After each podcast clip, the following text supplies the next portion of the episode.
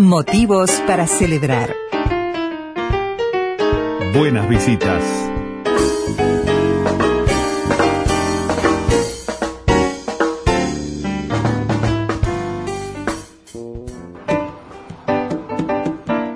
Era una noche preciosa, había una luna enorme y yo estaba mirando la luna muy concentrado y él estaba cerca mío, yo no lo conocía. Se acercó y me dijo, qué lindo sería llegar allá, ¿no? Amigo. Mateo iba a todos lados, él era, era parte de, de Montevideo. Tersura de mi Él tiene unos temas que yo puedo tocar en esos temas. Encuentros en la llama. Pero tiene una pila que yo no sé dónde meter los dedos. Era el quinto Beatle, hubiera tocado con los Beatles tranquilamente, sin ningún problema. Una vez me echó de un ensayo porque había matado un mosquito, por ejemplo. Si la música uruguaya fuera un conservatorio, la materia Mateo es muy importante. Mateo tenía esa cosa del mendigo. ¿Sabes lo que me pasó? Yo salía de mi casa con la guitarra y para un plato volador me dijo, o la guitarra vos. Cuánto testimonio por allí, en apenas un ratito que escuchamos de, como a modo de presentación de Amigo Lindo del Alma, que va mañana a los cines, que se estrenó, como decíamos, que tuvo su preestreno ya del que hablamos en su momento, pero que lo tenemos mañana jueves. El próximo jueves 22 ah, no, de la- agosto. La, semana que viene. Sí, la razón. semana que viene. Me estoy que adelantando. Te estás Sí. adelantando, no importa, la gente tiene que saberlo, tiene que estar será. Atenta. sí. Amigo lindo del alma, entonces, que se estrena el 22 de agosto y tenemos la suerte de que nos acompañe Daniel Charlón, el, el director del documental. ¿Cómo estás, Daniel? Bienvenido. Buen día y muchas gracias por la invitación. Encantado. Felicitaciones por la idea y por el resultado. Sí.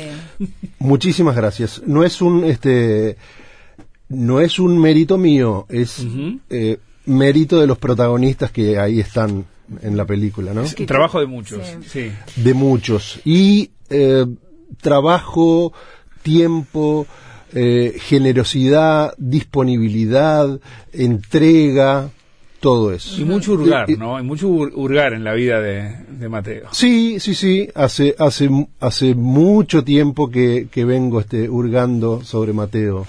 Justamente te, es. quería preguntar eso, Daniel. Eh, muchísimo tiempo hace que venís trabajando en esto, de forma lenta pero sostenida, también apoyándote en gente muy querida y muy profesional como Marcelo Casacuberta en la fotografía, o como el Mono Reyes en grabación, o como Andrés Torrón, tu eh, productor musical, que fue el encargado de realizar las, las preguntas y ese proceso de entrevistas muy importante porque eh, es el eje también del documental, ¿no? El Absolutamente. Cara a cara con los referentes musicales. Sí, sí, sí.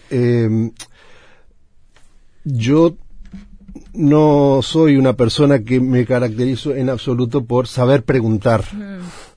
Y, este, bueno, eh, ahí tuve el, el, el apoyo, la ayuda, la colaboración de Andrés, que fue y es absolutamente fundamental en este trabajo, ¿no? Él con este, con su preparación, con sus conocimientos, eh, bueno, por, por conocedor de este, de la de la obra Mateo, de eh, de la gente este, con quien este, trabajó Mateo, ¿no? Entonces, su, su, su acercamiento eh, fue muy muy próximo, ¿no? A los este, a la gran mayoría de los entrevistados. Claro, pero a ver, acá no hay una, una biografía. No es esa la. No la es, idea. no no no no no es esa- yo no soy este yo no soy investigador sí Eh, yo vengo del lado de la producción. Entonces este hice lo que eh, tengo condiciones de hacer. No no quise experimentar absolutamente nada sí Em, entonces eh, sí eh, me desenvolví eh, dentro de lo que domino. ¿no? Claro, y eso nos permite ser eh, ese retrato o varios retratos, ¿no? A través de testimonios y demás de lo que de lo que fue de lo que fue Mateo, de lo que hizo Mateo, de lo que dejó. Justamente, sí, este, eh, lo que se pretende eh, mostrar, retratar, es una, una parte solamente de lo que es la obra de Mateo y una parte de las características de Mateo como persona. Sí, a través de Es- cuentos, claro. Es, es absolutamente inabarcable. Es inabarcable. Claro, ¿sí? claro, claro. Y una cosa que vengo repitiendo, yo no... eh, por, por esto mismo que estoy diciendo de que su obra y su personalidad es absolutamente inabarcable, este, no, no pretendo que quien vaya a ver la película eh, salga diciendo, este, ta, conozco a Mateo. No, quizás que le despierte el interés de conocerlo más. Justamente, Profundizar. justamente. Claro, de su es- obra, sus discos, Absolutamente. Y, y no solamente eso, lo que me gustaría que sí sucediese es que el espectador se aproxime también a quienes interpretan hoy a Mateo. Ahí está. Vamos a sumar una voz. Hablemos de eso también. Eh, protagonista de parte de esta historia y, también uno de esos que tú dices, eh, es bueno que quienes lo vayan a ver se acerque a su obra y su trabajo. Buen día, Jorge Schellenberg, ¿cómo andás? Hola Jorge, ¿cómo, ¿Cómo, estás? andan? ¿Cómo les va? Qué gusto escucharlos y estar con ustedes. De- del mismo modo, Jorge, un abrazo, un abrazo grande. Y acá con Daniel compartiendo a propósito de, de lo que nos puede estar entregando y dejando a cada uno de nosotros cuando pasemos por las salas, eh, ver este amigo lindo del alma. Mirá, amigo lindo del alma, yo creo que es una película imprescindible para todo aquel que tenga un cierto interés, por lo menos, en, la música uruguaya y ni que hablar en la obra de Mateo, ¿verdad? Es un acercamiento honesto, es un acercamiento cuidado, con un nivel técnico muy alto, muy bueno, este, y que remite, bueno, a una de nuestras figuras más importantes de- históricamente, ¿verdad? En la música uruguaya. Jorge, eh, Fernando Cabrera dice en el documental que, que debería en la escuela de música estar como materia Mateo. ¿Coincidís? Totalmente. Creo que eh, Mateo y algún otro más, ¿no? Sí. Este, eh, Mateo, Citarrosa, Biglietti, Los Olimareños, Rada, Jaime Ross. Este, estamos hablando de, de- de figuras que generan cambios este, estructurales en la historia de la música uruguaya. ¿Te, te entusiasmó esta, esta inquietud, este trabajo de, de Daniel y equipo para, para terminar armando esto que hoy es Amigo Lindo del Alma?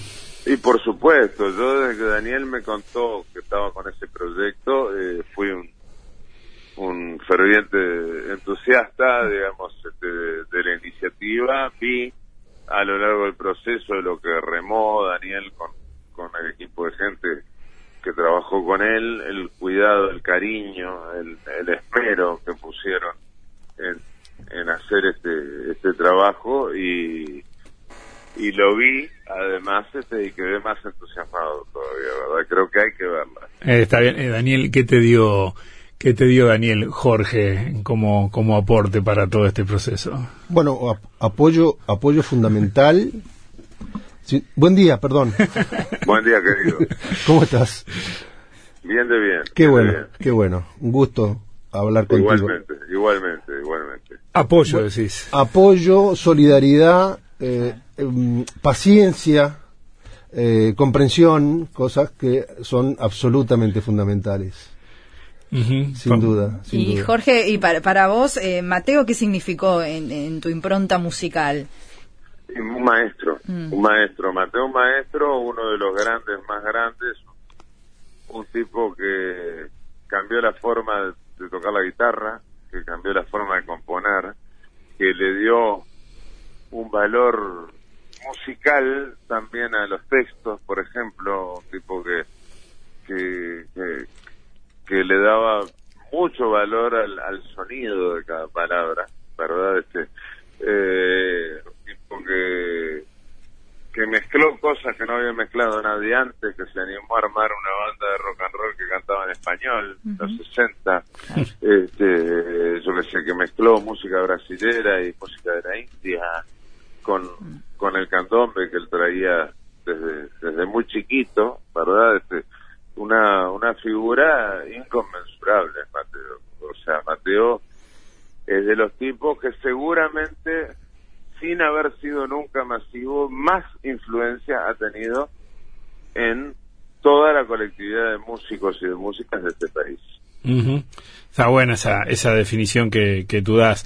Y además, eh, tu, tu, tu veneración, tu respeto, tu interés por la obra de Mateo, está de decirlo. Y, basta con, con seguir Mateo por seis de cerca para saber todo lo que has hecho para estar detrás de, de esto, indudablemente. Jorge, si tuvieras que, despertarme la inquietud para que, vaya a ver Amigo Lindo del Alma, ¿qué me decís?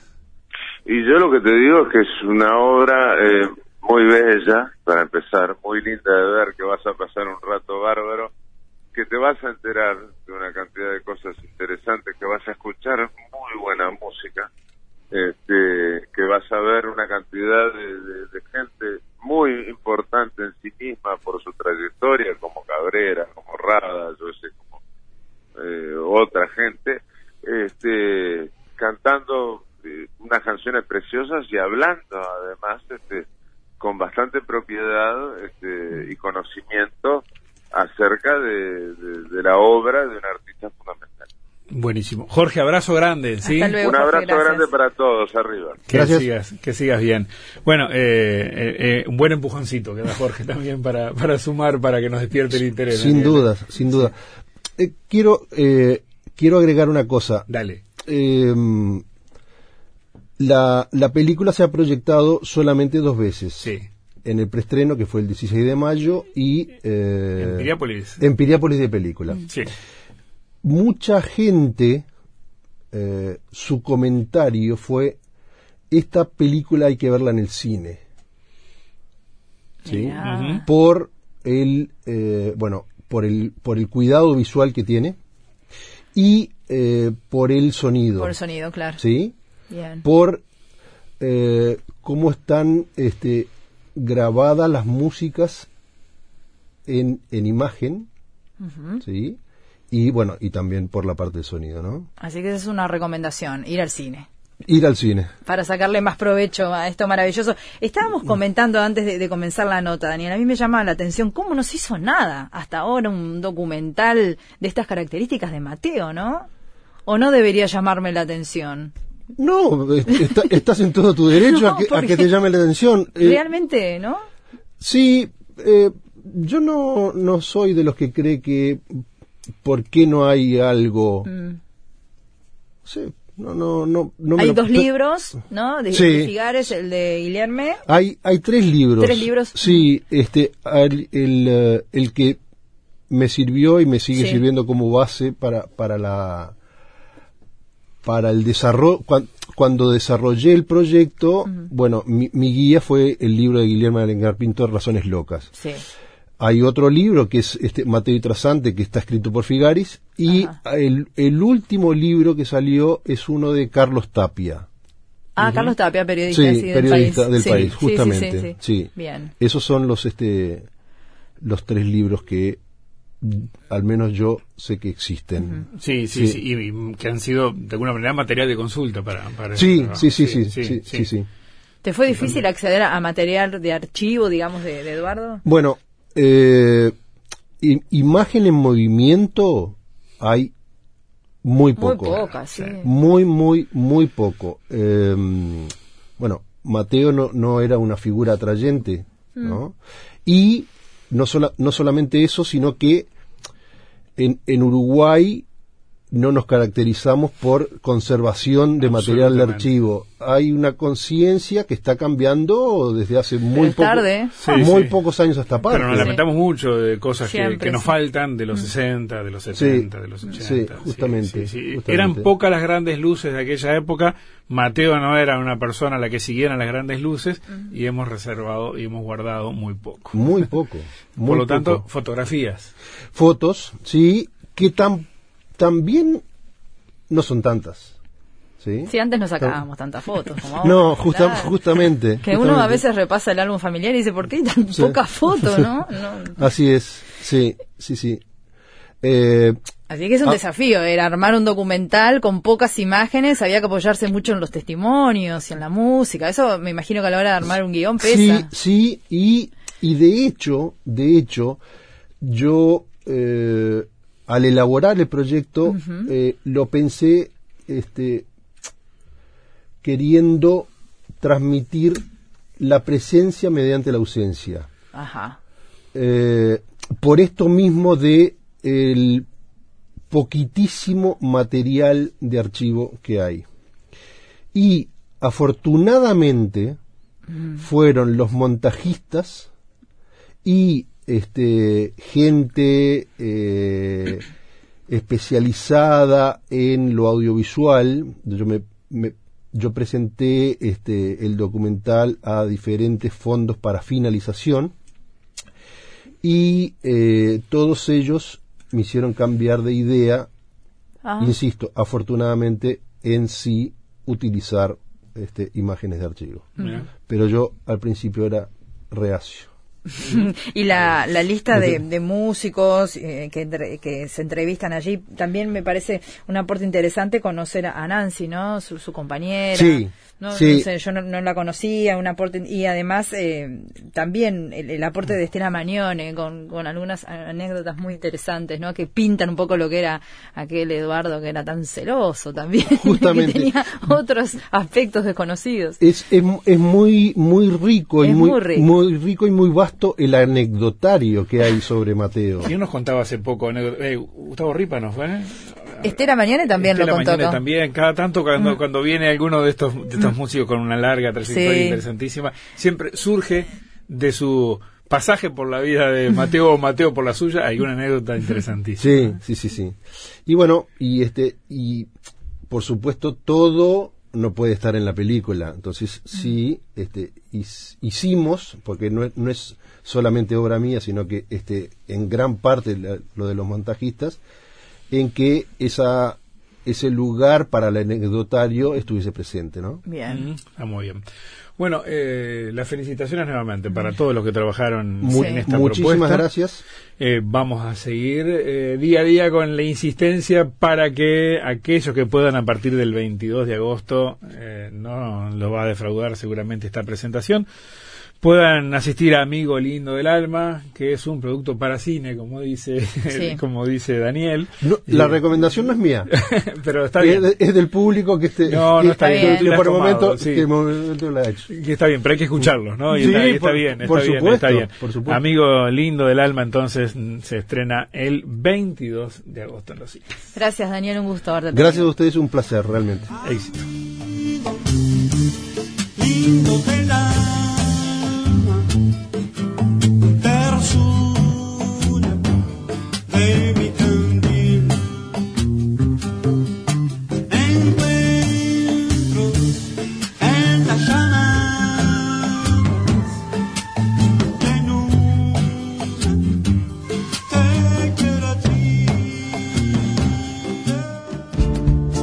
Otras miradas, formas y opiniones. Puntos de vista en las mañanas de Uruguay.